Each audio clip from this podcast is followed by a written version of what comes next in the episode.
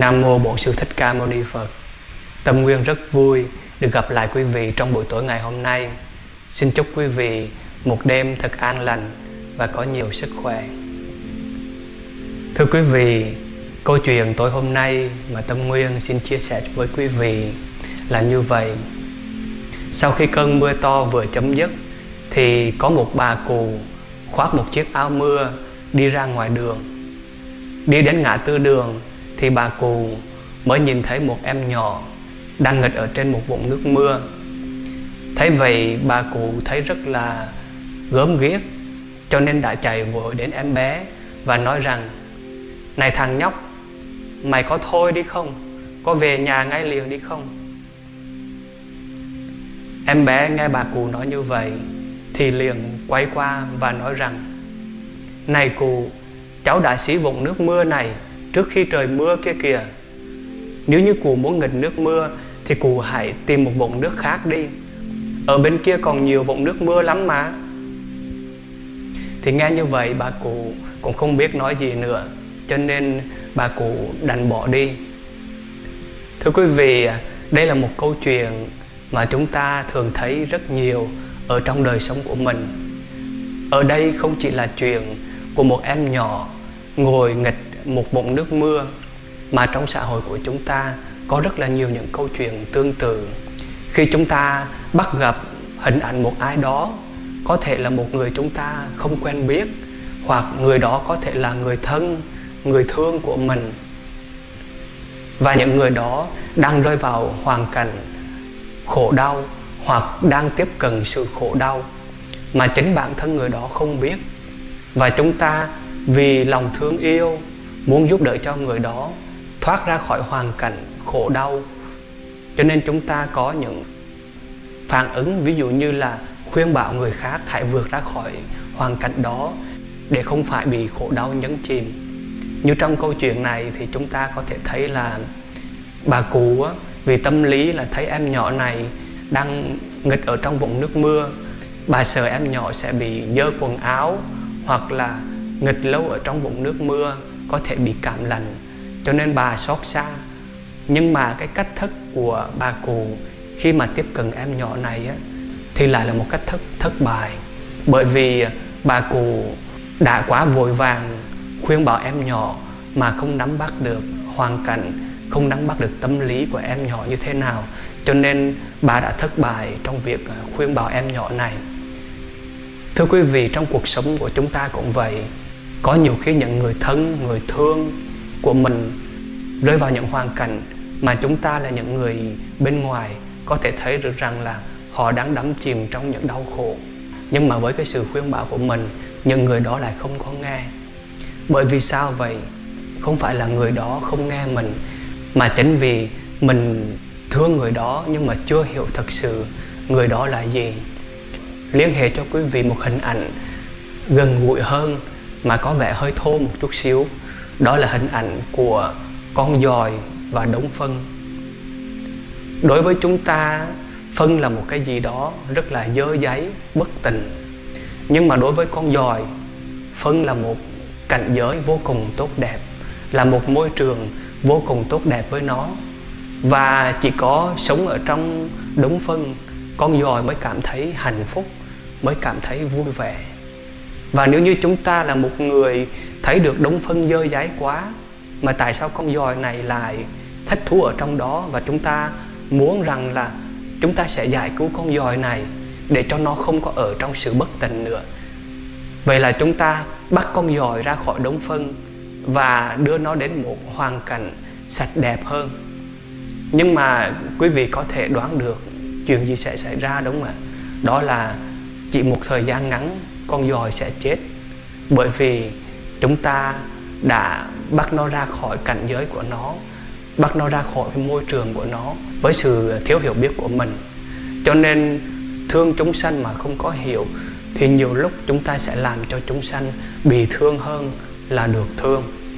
Các vị tổ thường dạy cho mình một câu nói rằng là mày ngang mũi dọc như nhau, lòng phàm, lòng thánh, cách nhau ngàn trùng cũng có thể cùng là con người với nhau, nhưng có người do thiếu duyên, thiếu phước mà thiếu sự hiểu biết, thiếu trí tuệ. Cho nên thường rơi vào những hoàn cảnh rất là khổ đau mà chính người đó cũng không nhận ra được. Chúng ta là những người bên ngoài, có thể có phước duyên hơn người đó. Chúng ta nhận thấy những khổ đau mà người đó đang đối diện. Chúng ta mong muốn cứu giúp họ, nhưng mà vì duyên nghiệp của mỗi người mỗi chúng sanh là khác nhau. Cho nên nếu như chúng ta không có thấu hiểu được cái duyên nghiệp của họ mà chúng ta đã vội vàng để khuyên bảo để mà giúp đỡ thì khó có thể giúp cho người ta vượt thoát ra khỏi khổ đau. Bởi vậy người Việt Nam mình có những cách suy nghĩ rất là hay. Đó là khi mình thương ai á, thì mình phải thương thân và hiểu phần. Thương thân tức là mình thương cái con người đó tên đó họ đó cao thấp xấu đẹp đó là mình thương cái thân của họ. Nhưng điều quan trọng hơn của cái việc thương thân á, là mình phải hiểu phần.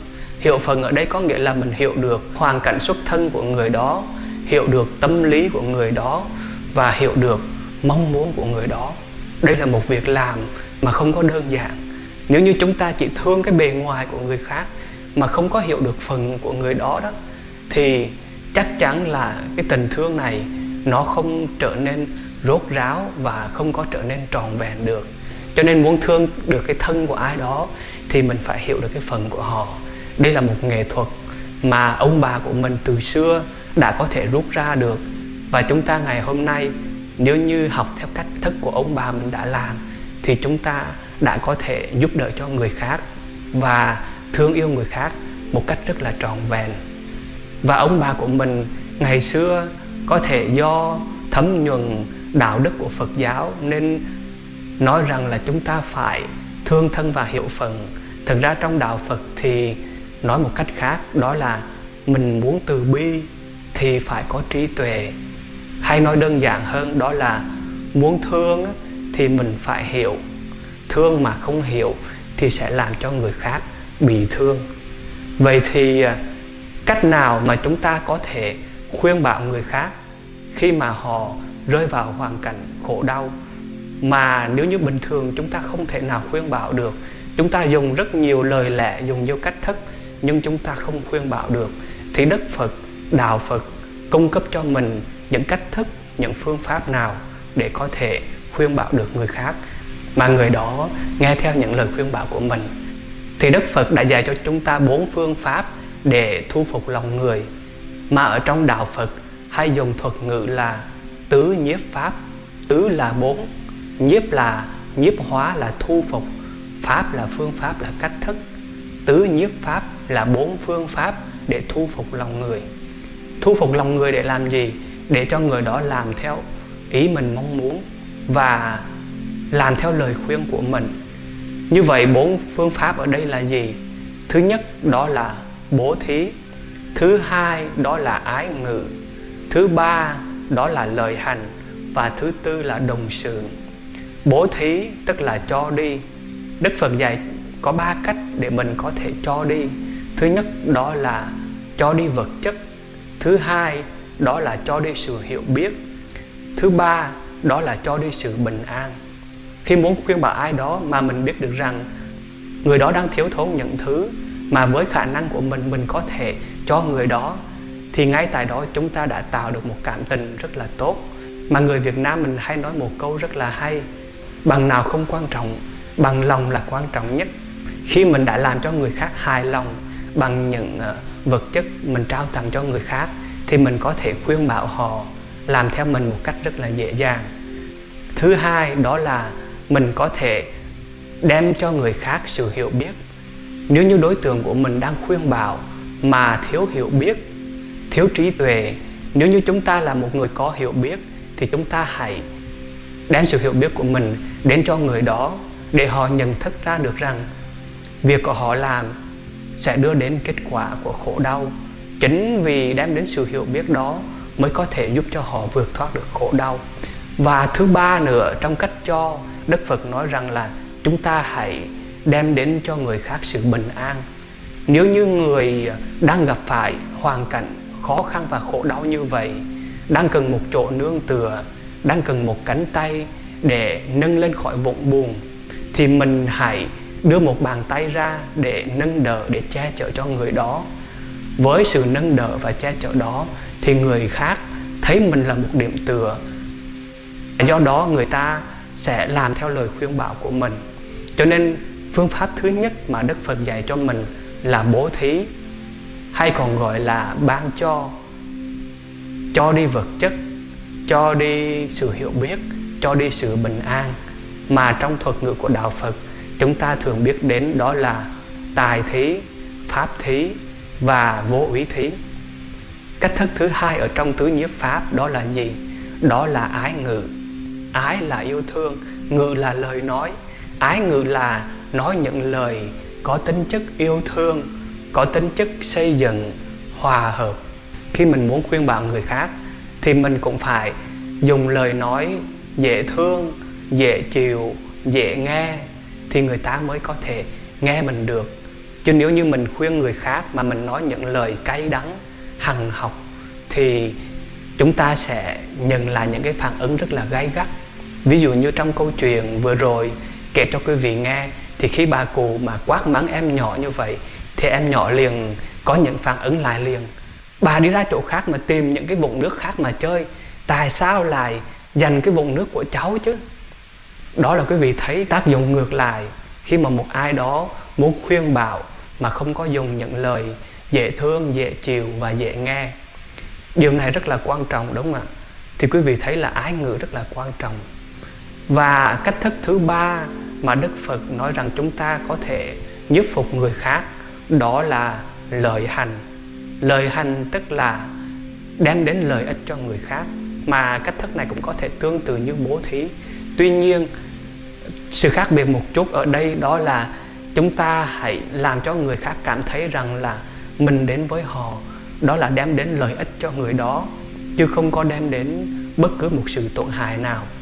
Khi người ta thấy được rằng là mình đem đến sự lợi ích cho người đó thì người ta mới yên tâm, mới có thể bằng lòng để lắng nghe những lời của mình nói. Và phương pháp thứ tư ở trong tứ nhiếp pháp mà đức phật dạy cho chúng ta đó chính là đồng sự.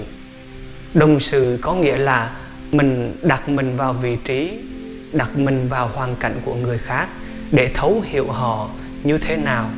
Mà như tâm nguyên vừa chia sẻ cho quý vị và các bạn đó là chúng ta phải hiểu được cái phần, phải hiểu cái phần, tức là mình hiểu được vị trí, hiểu được hoàn cảnh của họ.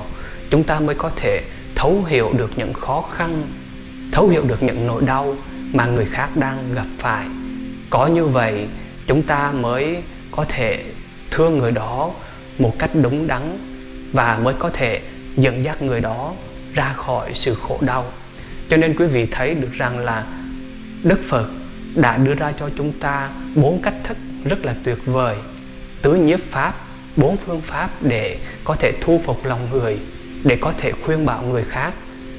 Cho nên chỉ cần chúng ta à, bỏ thời gian ra một chút xíu để học tập Phật pháp để chiêm nghiệm những lời của Đức Phật dạy thì không chỉ chúng ta là những người có lợi ích, có sự chuyển hóa mà chúng ta có thể chuyển hóa và đem đến rất nhiều lợi ích cho những người thân, người thương, người bạn và những chúng sanh khác sống chung quanh mình.